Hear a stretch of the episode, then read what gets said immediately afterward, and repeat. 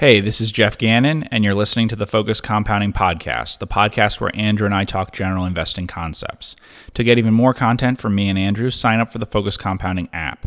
The Focus Compounding app costs $7.95 a month. It comes with a bunch of 2,000 word articles from me each week, a fresh batch of five minute videos from the both of us, along with one bonus extra long episode of the podcast each Saturday, and immediate access to our complete backlog of 200 plus episodes. To sign up, go to focuscompounding.com slash app or wherever apps are sold.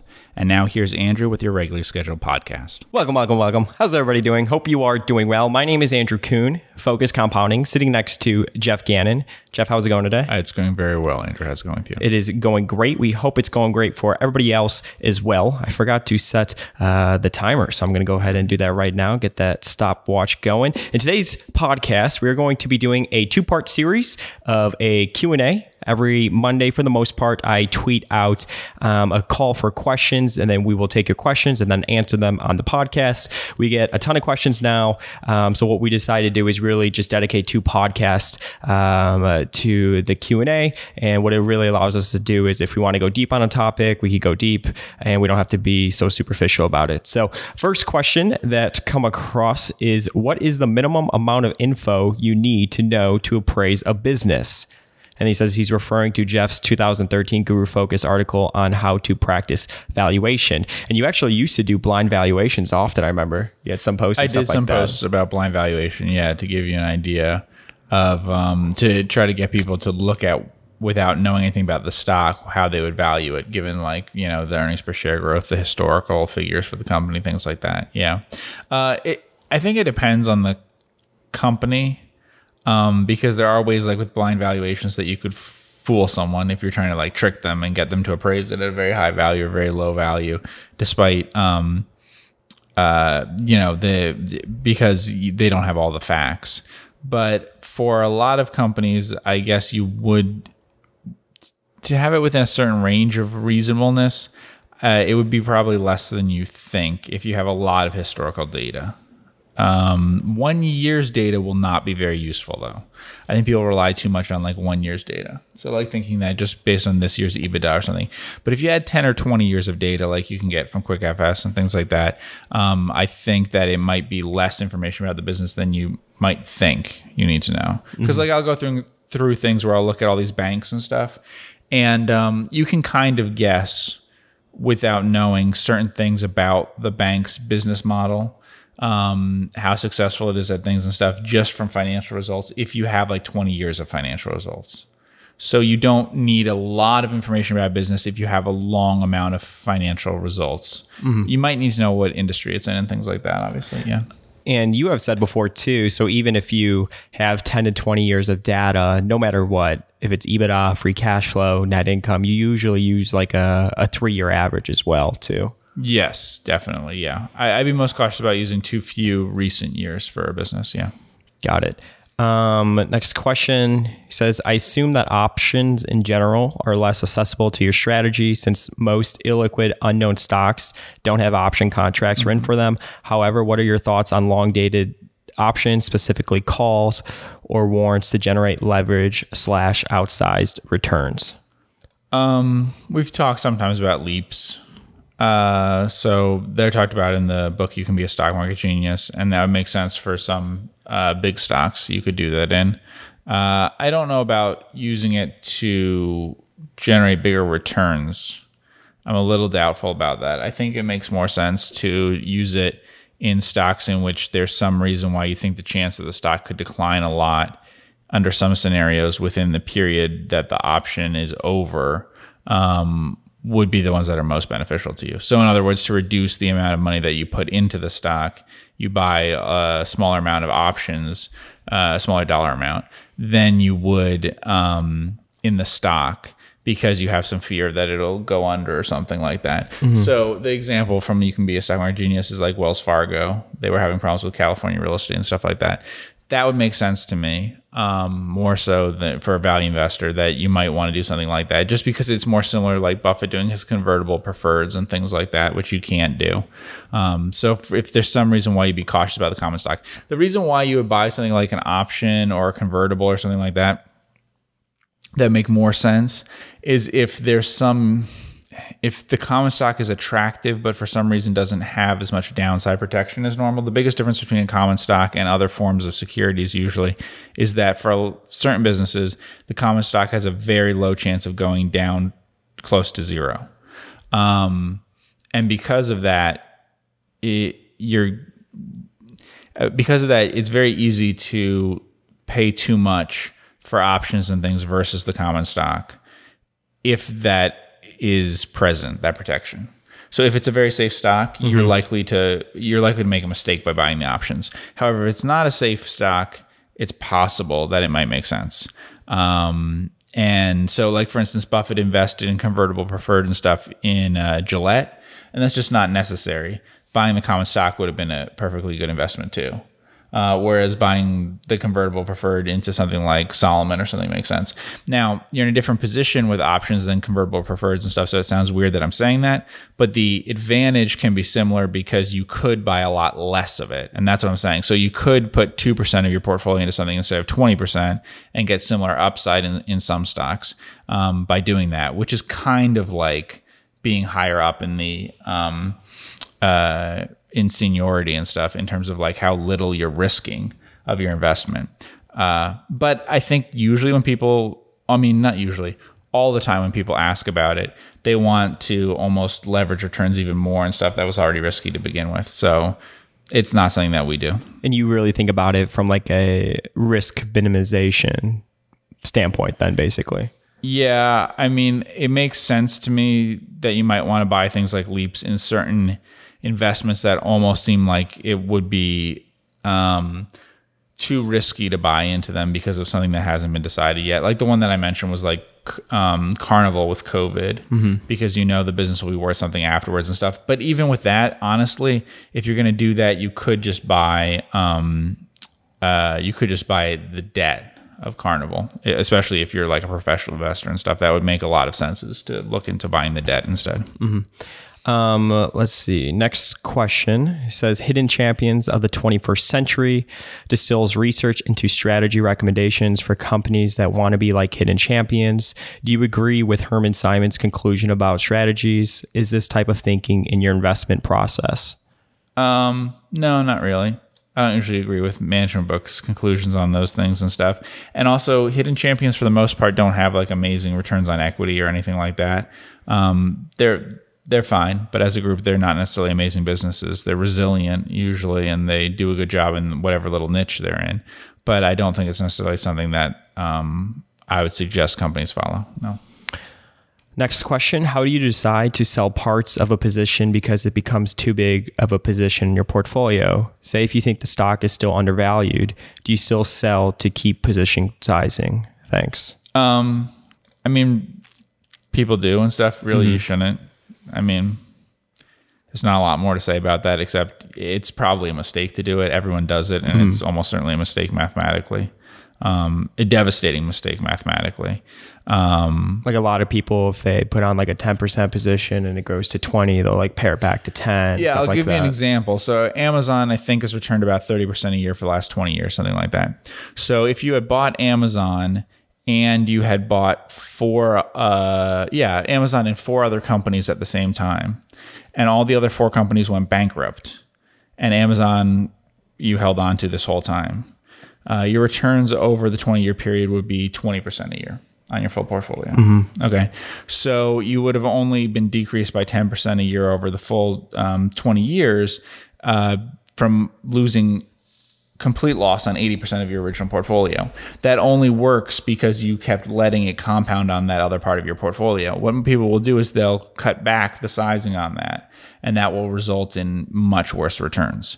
So the truth is you really shouldn't do that, but all professionals do it and would probably get fired if they didn't, not just from a risk perspective, but because of what would happen to their returns. Their returns would look really good in some years and then really terrible in other years, which is something they can't really do. I mean, you'd be up huge amounts, but for an individual like following a coffee can portfolio perspective, it does make sense to just actually hold on with it, unless you're selling for a business reason.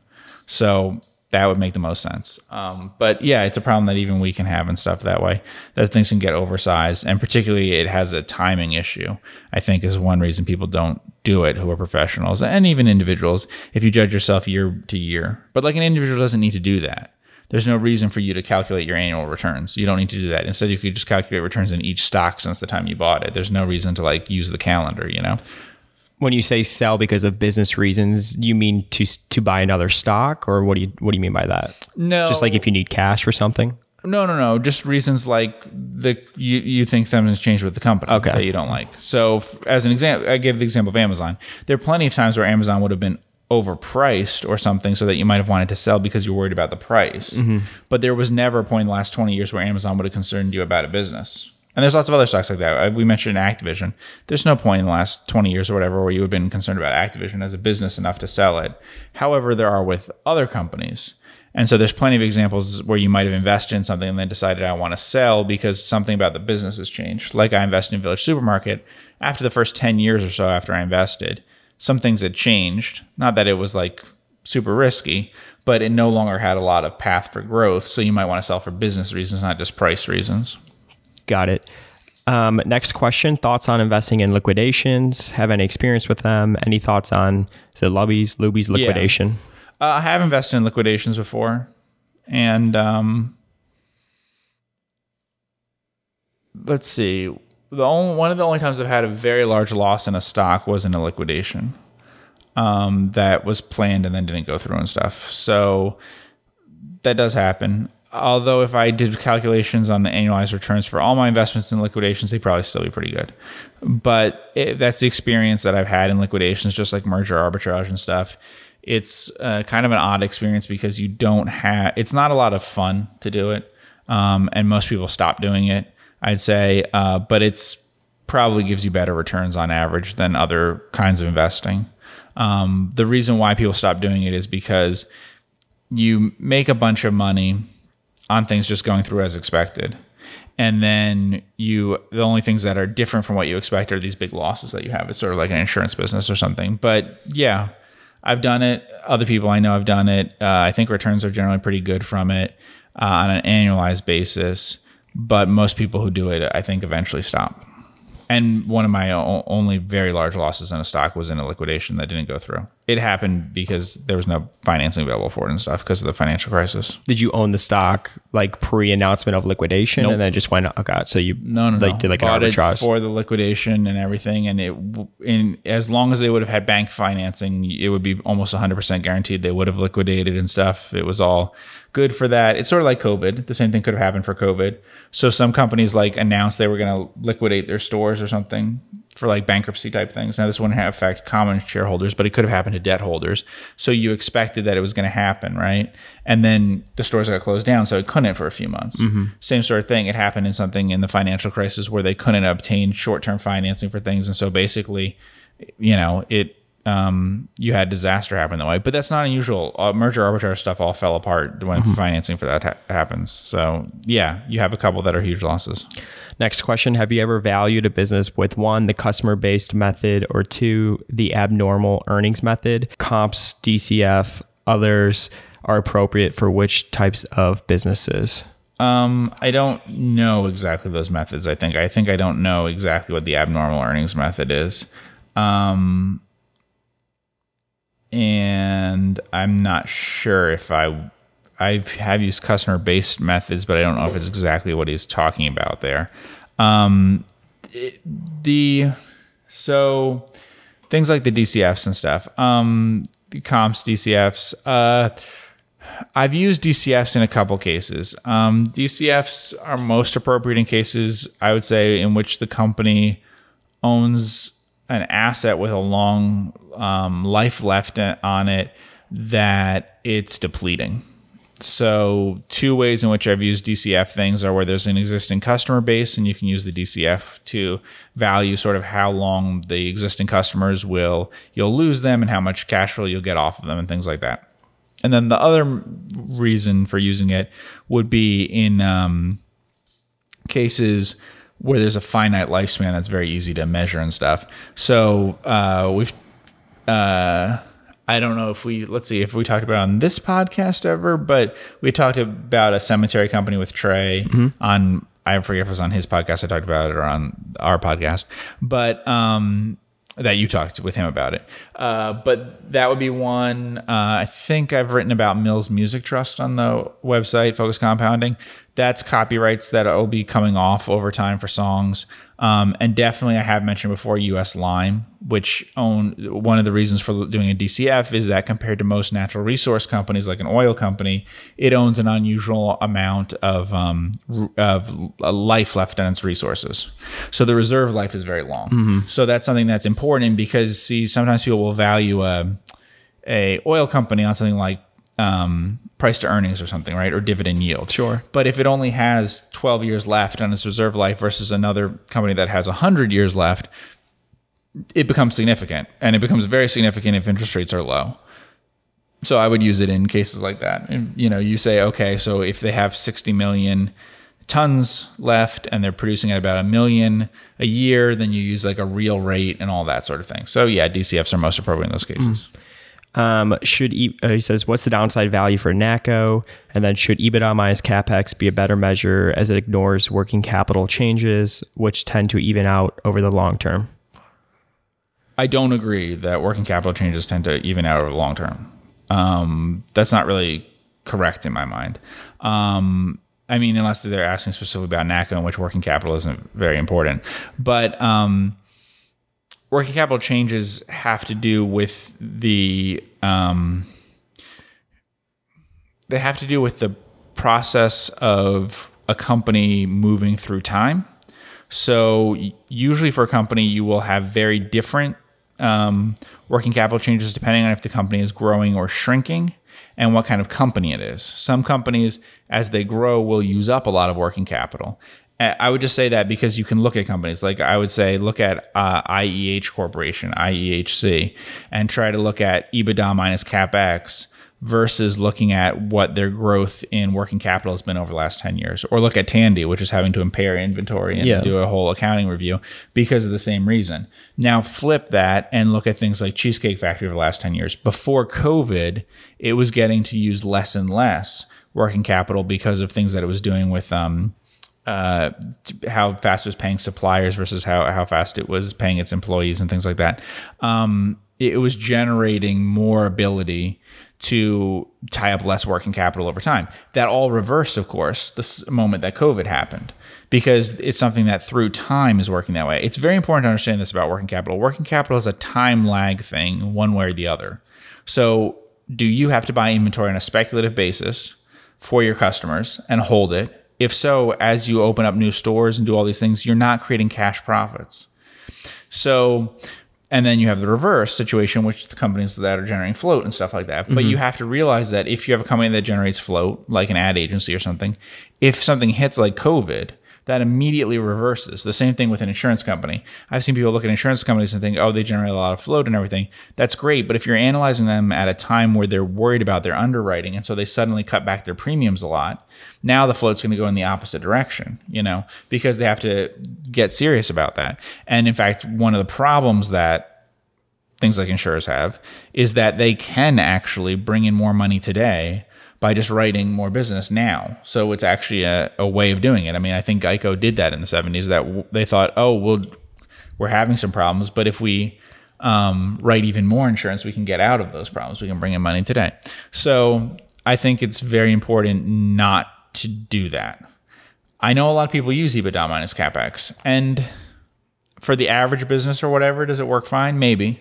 But the really interesting examples where I think value investors get it wrong are that the working capital changes are very favorable to the company. And so I think that like for decades, people undervalued um, ad agencies and stuff, or the opposite, the working capital changes are very unfavorable. I mentioned too. I think value investors could easily overvalue um, IEH Corporation and uh, Tandy Leather because if they were just focusing on things like EBITDA, I think that's not right. Yeah. Do you think people use EBITDA minus capex a lot because it spits out a higher valuation, or Um, it's also easier because you don't have to worry about the working capital changes where over a longer period of time you do. I mean, one way of doing the working capital thing, for instance, if you're saying if does it tend to even out over the long term, you could just take 10 years of what is the average free cash flow margin and apply it to today's sales. Like that's an appropriate way of doing it. So saying, okay, on average, they've generated 5% of um, sales converting to free cash flow each year. If you take a 10 year average of that and you say, okay, it's 5%, and you multiply it by today's sales, you're getting a fairly accurate number. The other thing is you have I think you have to analyze a business on the basis of asking a question like, okay, do I think it'll keep growing at this rate? Or do I think it'll stop? And if it stops, what will the situation be? If it stops, you want the situation to be that it throws off a lot of free cash flow. Mm-hmm. And for a lot of businesses, that's true. If they really stop growing, then they'd be generating a lot of free cash flow. But again, using an example like Tandy or something, if you look at the last five years or something, the quality of the growth and stuff could be seen to be not as good as it had been 10 or 15 years ago in part if you analyze the cash flow statement. And you know so i think that's a very important part of it uh, the quality of the earnings through looking at working capital changes. Got it. Do you have anything on what's the downside value for NACCO well NACCO has some cash right and it has some debt. I would imagine that the cash in excess of the debt is a reasonable downside value for the company certainly. Um, it owns some other things too. Technically the debt is non-recourse to the parent company and stuff. Um, it would depend on whether they're willing to put money into businesses that are non-recourse, where the debt is non-recourse and stuff to them. So, I mean, they have cash, they have acreage of natural gas and stuff, so they have other things besides just the um, the, the coal business that they have.